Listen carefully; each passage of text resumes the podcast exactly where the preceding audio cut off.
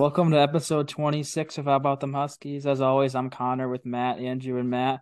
And probably a little shorter episode today, just recapping the UConn's game against Creighton out in Omaha. A tough three point road loss, 56 53. Really an ugly game from what I can see here. I, I actually didn't see most of this game. It's, I try to catch all of them. I didn't get to see a lot of this one. I was actually at MSG seeing the good old Providence Friars fall to St. John's. So St. John's another key win after they beat us earlier. They're now five and ten in Big East play. Bad loss for UConn, but we're talking about Creighton here. UConn fell by three. It was a close one. There was back and forth. I, will let you guys start it off. What went wrong for them? Well, I actually think that we did what we were trying to do. Um, we held their guys limited. Kaluma didn't have a single field goal. Uh, we held Kalkbrenner to 12 and 6. Uh, Baylor Scheierman had 11 points. You know, I feel like what we were supposed to do on the defensive end, we executed, uh, you know, quite well, but it came to our offense, you know, um, which we have been doing quite well with. Uh, we've been able to put up points in bunches. Uh, this game, we had two double digit scores uh, in Sanogo and Hawkins. And, you know, Hawkins really still wasn't there with 11 points. He shot four of 13. He, he shot a two of seven from three. Um, but, you know, I feel like we executed the game plan. Sometimes you just lose them. Um, I do like where we're headed, though. Obviously, Creighton is a very good team. They're on seven straight wins coming into the game. Um, so, I mean, am I concerned about this loss? Not really. Losing to a team like that at home uh, isn't much of a worry. But uh, obviously, you want to see your team win. Uh, so I'm just gonna leave it at that. Well, it wasn't as much as what we did wrong as what did Creighton do right. I mean, I think one of the main reasons for this one is, I mean, it's hard to win in Creighton no matter what. I mean, if you can tell me what other activities there are to do in Nebraska, I'll uh, I'll give you a prize because there's not many. And Creighton fans really show out every single time. I mean, Creighton could be playing anybody, and their fans are going to show out with all their chants and stuff. So, you know, it's tough to play in Creighton. Um, I called it from the beginning that we were going to lose this game. I mean, I don't care if we had prime Michael Jordan. I don't think that we win in Creighton just because of the nature of their fans and stuff. You know, like we'll get loud, stuff like that. But I mean, Creighton fans are a different breed. You know, they have it's really the only thing they have going for them there. So it's it's not about what we did wrong as to like what they did right would be my my assessment on this one. Yeah, and it was just another one of those games where this team didn't really handle the late game well in a close game. Um, like Connor was saying before the show, the last time we won a close game, or our only close win this year was against Georgetown, which is the weakest team in our conference. But something that was encouraging was just holding a team that that's talented to under 60 points. It's been a while since we've seen that. Um, this team's defense hasn't looked great all year, and it was nice to see us hold Creighton under 60 points. That being said, we only scored 53 points, and they did a really good job, Creighton, that is, um, just nullifying Tristan Newton, who's been superb these last six games. And um, Jordan Hawkins didn't really get it going. You can't expect him to get it going like he has been every night, but um, just not too many guys stepped up. Sanogo had himself a good game, but not too many guys really stepped up and um, scored some points for us. Yeah, I have Creighton's game logs up here 56. That's the second lowest point total for them this season. The only time they scored lower when they had 53, and their only home loss of the year against Nebraska. And we also held them to their fourth lowest at 60 points when they came to our building. So two of their four lowest scoring games are against us. So we're limiting them offensively. We've seen we've seen them go for over hundred in Big East play against St. John's a couple weeks ago. So the defense isn't really the problem. Like you mentioned, Kaluma zero field goals. That's unthought of when you looked at how he played last time against us. Kalkbrenner didn't really do too much on Sanogo, and uh, t- uh, Trey Alexander was really the guy that killed us. He only played 23 minutes, but he had 17 points. He felt like he couldn't miss when he was in there. Luckily, he was in some foul trouble, foul trouble, or else could have been a larger deficit than it was.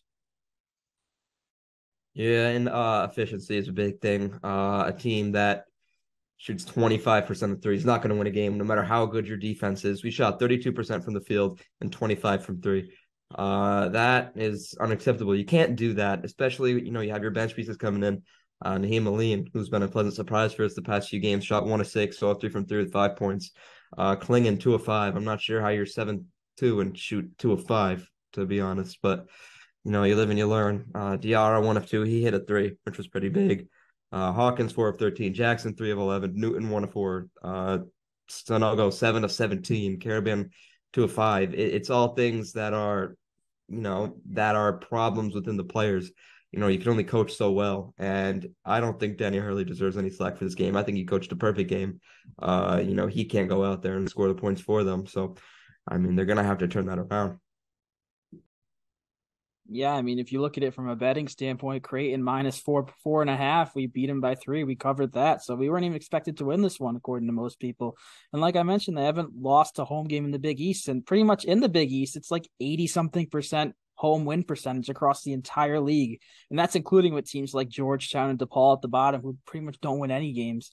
So it's really tough to win road games in this conference. And you mentioned Alleyne and his five points. I believe He's at 990 now in his career, 10 points away from 1,000.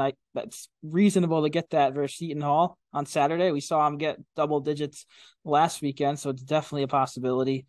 And I just find it very interesting how Tristan Newton has been arguably our best player over the past couple of weeks and just to be non existent in such a big game. I mean, he only had two points, and only took four shots. We always talk about aggressive Newton's good Newton. This is prime definition of not good Newton, just the two points. And him and Jackson, we'll get to Jackson in a little bit. I'm sure we all have uh, some thoughts on him, but they were unplayable down the stretch. Like in the when we were trailing by like one or two, they were not. Neither of them were on the floor. It was Diarra and Alleyne with the other three starters.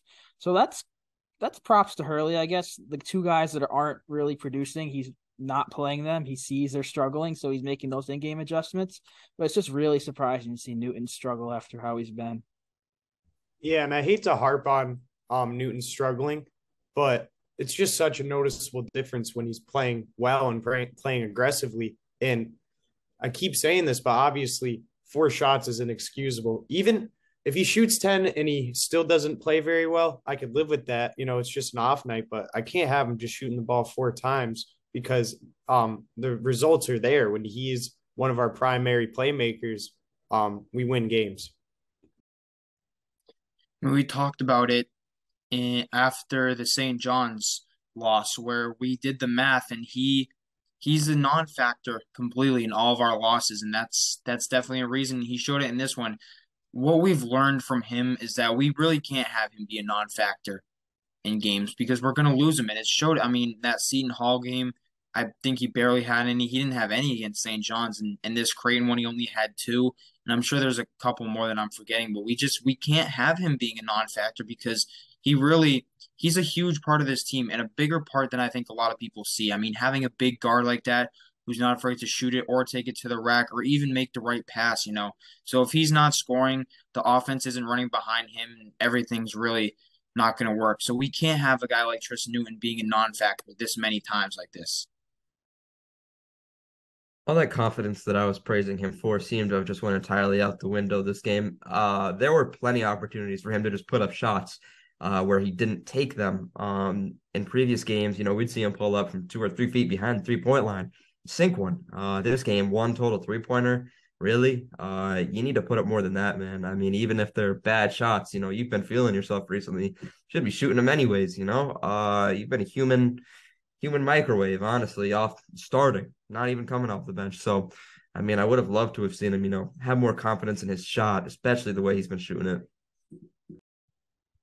And I don't remember this fully. I didn't see the whole game, like I mentioned. I'm pretty sure, correct me if I'm wrong, it was Nembhard guarding Newton majority of the time. He's six feet tall. Newton's six five. That's a five inch advantage. I want to see him take it inside. We know he can drive, get to the foul line. Let's see. I don't think he took any free throws. I could be wrong. No, he didn't make any free throws. I mean, he's he. We saw the game against Buffalo. I understand that was like three months ago, but he took like twenty free throws. I don't see why you can't do that again.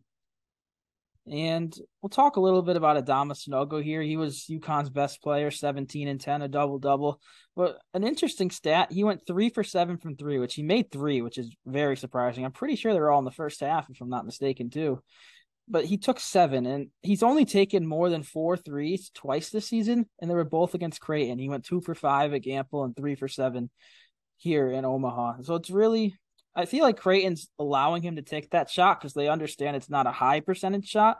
I mean, he's making them when he takes them, but I mean, let's see, he's three point percentage this year. It's it's actually forty percent, but it's only on one point five attempts per game. But Creighton wants guys like Sanogo to take threes and Jackson to take threes. That's playing right into their defensive game plan. So even though he hit three of them, I mean, Adama Sanogo should not miss four threes in the game. He shouldn't take that many to miss four.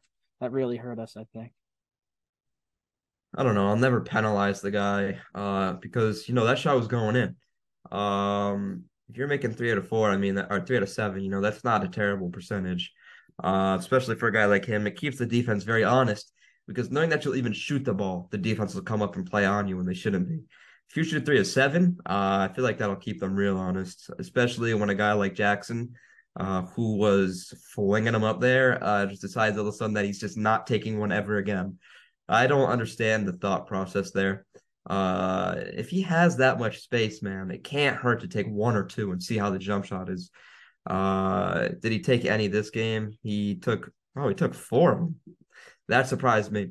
I take back what I said, but I felt like you know even on the three, you know, once he was shooting it, he just gave up. I, I liked having Sanogo shoot him out there.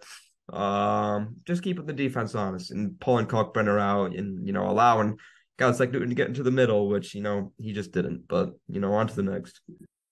Yeah, and Ryan Kalkbrenner is just such a presence that when you're not spacing the floor well, when you're not shooting the ball well, um, and their guys could sit back and Kalkbrenner could come over to help, then it's just really hard to score on them. And we saw it. Obviously, it was an off shooting game. It was only thirty percent, and um, it's just really hard to get buckets inside against the squad. So obviously, you got to shoot the ball better against Creighton. And the thing with the Adama three, in my opinion, is obviously we talked to him. We know that he worked on it. Um, but if he's shooting that, you know is not going to be at the top of the key or the three point line guarding him. So you leave a seven footer in the paint, and who's going to get that rebound? I mean, you know, Karaban's not going to get up there and get that. He's probably on the wing. I mean, Jackson with all his athleticism is in there, but a six six guy going up against a seven footer, that rebound is just not going to happen. So Adama shooting seven threes in a game. You know, he made three great. He worked on it. He's getting better. His form's looking a lot better.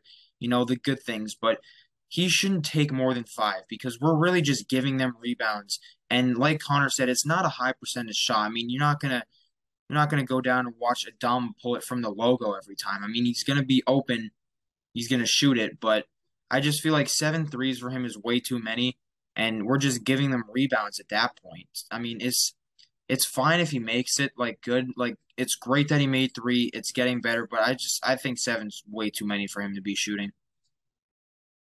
This whole Adama uh shooting threes thing uh more consistently is kind of making the whole Clingan Sanogo uh separate lineups thing make a little bit more sense to me.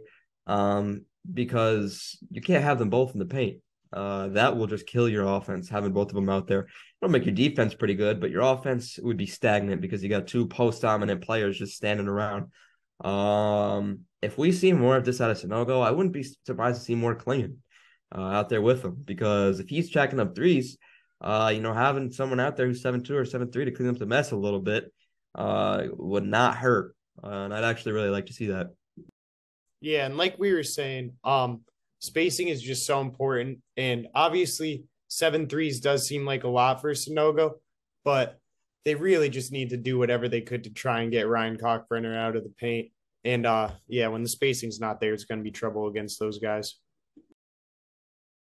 And you mentioned Clingan. He only played seven minutes in this one, but he scored four points and had seven rebounds. So seven rebounds in seven minutes. His rebounding keeps on impressing me. Last game against Marquette, he had, I believe, eight rebounds in 10 minutes. I'm not sure what the college stat is for like per 36. It's per 36 in the NBA, but he's probably averaging like 25 rebounds per 36 or whatever it is. It's just, he comes in, he stuffs the stat sheet. He had a block in this one. He didn't play too much in the second half after doing well in the first, but I feel like, especially like you guys mentioned, Sanogo shooting the three ball more, it opens up them to play together. And even now, there's really no excuse. You don't have a big on the bench. I know Samson Johnson didn't play in this game, but he's there if, like, say, you need to go to one off the bench real quick. They have that depth now. They just got to keep Clingan conditioned. Um, I feel like they're doing a great job. If you look back to last year with Zach Edey, Uh, they're playing very similar minutes and they have very similar stats. I feel like they're kind of just waiting uh, to unleash him sort of next season. Like we were all thinking about someone last year. I can't remember who it was. Oh, I think it was might have been Andre or something where we were just waiting to like unleash him, and then it never happened. Um, but yeah, I feel like they're just waiting for Clingan. Uh, keep him conditioned, and you know, eventually when he's ready, just throw him out there for thirty minutes and see what he can do. I also saw on the Boneyard. I know that's not a place that there's a lot of intelligent takes from times. I saw someone said that Clingan did so well in the non-conference preseason games, like out in Portland, that Hurley's thinking, "Oh no, if he does this in Big East play, he's a top twenty pick this year, and I lose him, so I'm just not going to play him in Big East play." That's not the case. I don't even know why you would think that.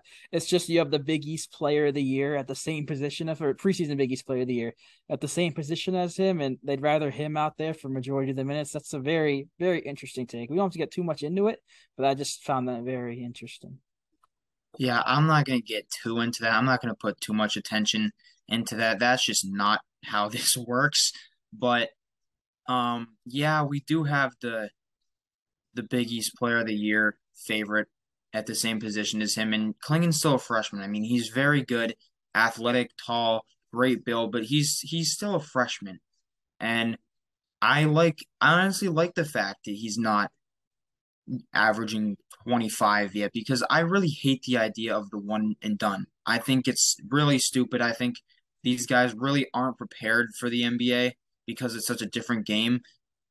And after a year of college, I, I really think it's completely pointless. But I I like the fact that Clingan is showing his worth but not playing 30 minutes a game because that I think that would ruin his body playing that much early on. You know, he needs some time to develop but I I can't believe that somebody would say that. I mean, that is just so uneducated. That's just ridiculous. Good lord. And as a coach, you kind of are forced to decide, you know, before you go in to your job uh, at a new school, you got to decide whether or not you want to be a coach who brings players in for one year and immediately sends them out, or if you actually want to build something at the program you're working at. And it seems like Hurley really cares about, you know, UConn and all these players and, you know, keeping them around and they have long successful college careers, uh, opposed to some other coaches who bring guys in and feed them minutes as much as possible. Uh, and then, you know, they're gone the next year. That doesn't really build a uh, build a team. That doesn't build a consistent team and that doesn't build champions. So I, I like I like what Hurley's thinking.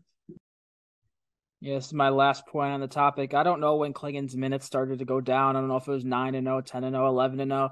But I feel like if UConn's undefeated, top five in the country, Hurley's not like, I'm just going to take the foot off the pedal and focus on next year so I have my players. So I, that's definitely not the case. I think we're almost done here. Like I said, it's going to be a short episode, but there's one player we haven't really talked too much about. We mentioned him briefly. We're going to talk a little more in depth about him. And that's Andre Jackson. I mean, he didn't arguably one of his worst games of the season. He six points, six rebounds. He went three of eleven from the field, 0 of 4 from three, zero assists. And there was times, especially late in the second half, it felt like it was five on four on offense. They were leaking off him. It felt like almost like when Ben Simmons was in Philly, and honestly, they may do it now he's in Brooklyn. I haven't watched too many Nets games where they just like guard him like 20 feet away because I know even if he gets the ball on the perimeter, he's not hitting that three. And even when he takes the ball inside, he always either does that little floater, which doesn't work too often. He actually may have hit one, if I'm not mistaken, against Creighton. It doesn't work too often though. And if he's in the post, like posting up someone, it's just it just seems wild. And I don't know. It's just I don't really like it. It's weird. You feel like a guy like him, you'd want the ball in his hands because of his playmaking. But when he has zero assists and missing eight shots, I mean, that's not a recipe for success there comes a point when you kind of got to understand, you know, what you're working with, what you're dealing with. And I feel like we're around that point now. And I don't know what the proper um plan of action is, but I mean, they've obviously been trying to get him shooting. That's not working. He doesn't hit the floaters. He's just such an offensive liability.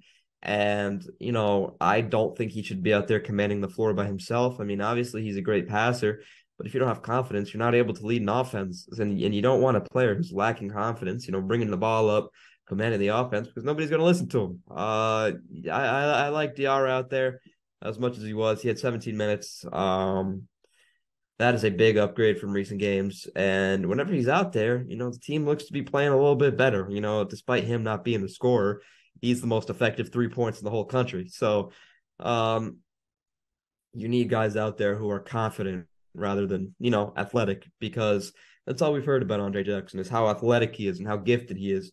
But where's the substance? You know, he's averaging like five across the board, fives across the board. And I mean, that's good, but what is that winning you? I mean, he can win you games on defense, but what if it's a low scoring game like this? You know, you need offense. It's just, it doesn't make sense to play him in games like this.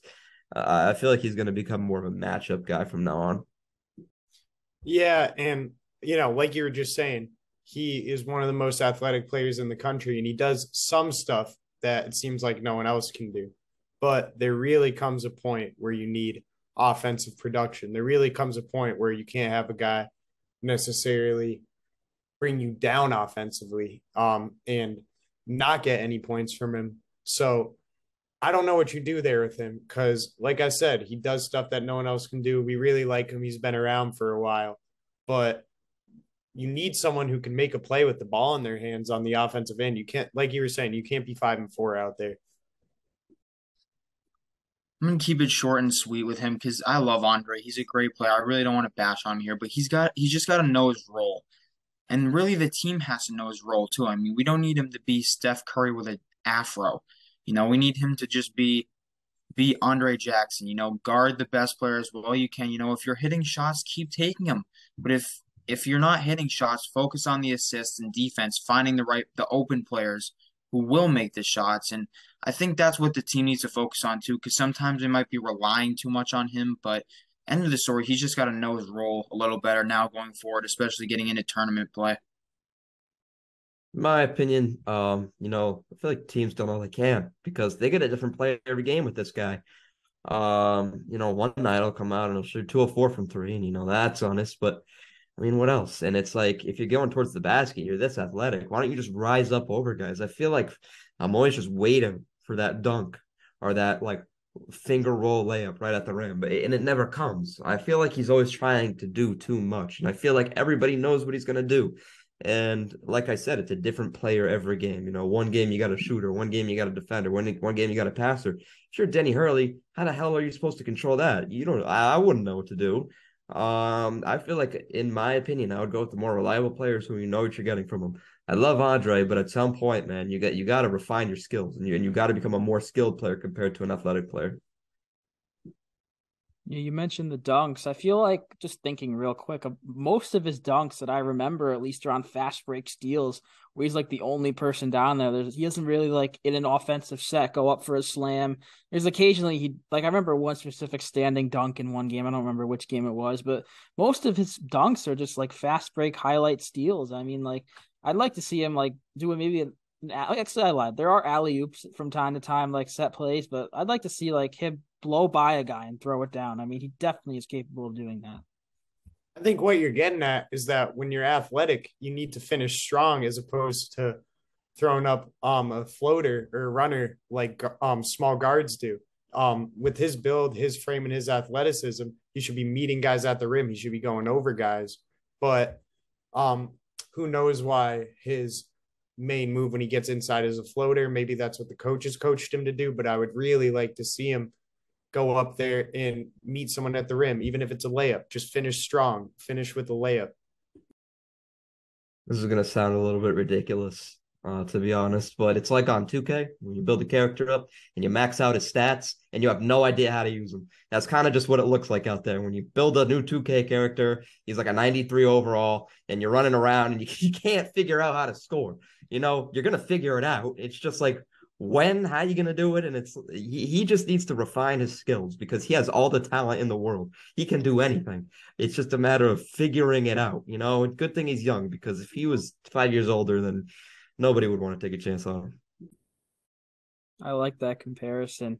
And we'll do one last thing here real quick. We're not going to talk too much about it because there's really nothing to change. The last play of the game obviously uh well first of all before the last play hawkins his three pointer turn two because his toe was on the line. I mean, that's shades of KD in the playoffs last year. I mean, I personally, when I saw it go up, I thought it was a two, but the announcers thought otherwise. And he, they honestly, I don't think they even thought it could have been a two. They were like, oh, we tied it with a three. I obviously I got excited like it was a three, but I saw his foot was clearly a couple inches on the line. You uh, know, but that's just it is what it is. I mean, I'm pretty sure the shot before that that missed was a Sanogo three. I'm not saying with we're down by three with 11 or whatever seconds left, you want a Sanogo three to tie the game, but it is what it is. And then we went down, foul Kalkbrenner. He hit both free throws. I believe 2.7 or so seconds, 2.4, 2.7, one of the two. And Jackson, it was five on four on the other end because no one was guarding the inbounder. And he just launched it right into Kaluma's hands, and that was that. I mean, people are bashing both Jackson for what kind of a pass was that and Hurley for drawing that up. But I mean, personally, in that position with 2.7 seconds, I'd rather you try to get the ball across half court say you waste a second to a second and a half doing that, you still have at least one second to get a decent look off a side inbounds. I mean, you're very rarely are you going to throw up that home run pass like Jackson, let alone your your guy catches it and he, he needs to turn and shoot in 2.7 seconds. It's very unlikely. That's just my point. We don't have to go too much into it. You guys can give some thoughts if you want, but it's just like I don't know. It's just people are getting mad about that, but that's not the thing to get mad about. That's definitely not what lost us the game. I'm going back to Jackson again, but if you know that the dude can go up and get the ball, why is he passing it? The, the, the whole thing doesn't make sense. It's just like they don't know what to do. If they know that he's going to be the guy to go up and catch it because he's so athletic, why is he passing it in? It, it doesn't make much sense. Maybe because he's not the best shooter and they knew that, you know, they, they wouldn't want him on the shot. But I mean, say you throw it up to him and he jumps a foot higher than everyone else and catches it and you know dishes it out to the three point line. That wouldn't have been that bad of a play. But I mean, you have to learn from these, and I mean, I feel like we it can't get much worse going forward in close games. Yeah, Kaluma's the one that caught the pass from Jackson. He caught it like pretty much as soon as the clock started and dropped the ball, and no one picked it up. It was like the play was dead, but it wasn't. I don't know what was going on with that, but it is what it is at the end of the day. A tough three point loss in a tough environment. I'm not losing too much sweat over it. They UConn State actually went up in the AP poll, up I believe one spot to twenty. So I mean, definitely have been worse days for this team. It's definitely not a low point, and they have arguably their biggest game of the season coming up for as long as uh, in terms of a seating in the Big East against Seton Hall at home. So and they have a week to prepare. I'm pretty confident going into that one just real quick, I don't want to hold us too much longer, but uh, I saw today a piece of information that's pretty weird, and I want to see your guys' uh, thoughts on it. Senior night's been moved. It's not against DePaul anymore, and it's actually going to be against Providence next Wednesday. Um, I mean, completely changing the ceremony. You know, that is our last Gampel game, and I I thought that from the beginning that there was a scheduling error and honestly, in my opinion, senior night should be against your rival. And Providence is clear our rival. I mean, we don't have a rival with DePaul. But uh, I yeah, what are your guys' thoughts on that one? Because that definitely it didn't surprise me, but it definitely caught me off guard a little bit. Just that they even did that. I think senior night at the XL Center uh, never made much sense to me, anyways. So, you know, probably just a little quick move for just get them at camp one more time. Yeah, I like the move to Gampel, but I feel like they shouldn't have to move it to Gampel. It should have been a Gampel to begin with. And if it's against a rival, not against a rival, that doesn't really matter to me. But I'm just glad it's where it should be on campus. I might have to make it out to Providence now. I was considering going out to that game. Now it's senior night. I might have to make an appearance to support the guys.